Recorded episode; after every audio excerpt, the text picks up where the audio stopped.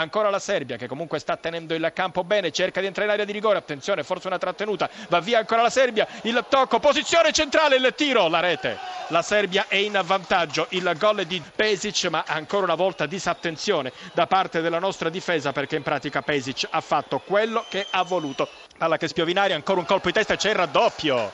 C'è il raddoppio della Serbia, tutti fermi, segna ancora lui, Pesic, cross al centro, colpo di testa di Ciosic a liberare, recupera l'Italia, prova a entrare in area, attenzione, atterrato, si tratta di calcio di punizione dal limite, parte sulla punizione Biraghi, palla che si incalcia sulla barriera e poi arriva e va a concludere Belotti in rete, il gol al ventitreesimo minuto che può rimettere in corsa la nostra nazionale. C'è rigore, c'è rigore, viene comandato un calcio di rigore in favore della nostra nazionale under 21. Vediamo chi va a incaricarsi della battuta, è proprio Belotti che quindi può cercare di realizzare la doppietta, parte Belotti e segna! 2 a 2 il gol di Belotti, addirittura sfonda la rete. Battocchio di prima per Bernardeschi, Bernardeschi per Berardi, limite dell'area di rigore, Berardi sinistro, rete!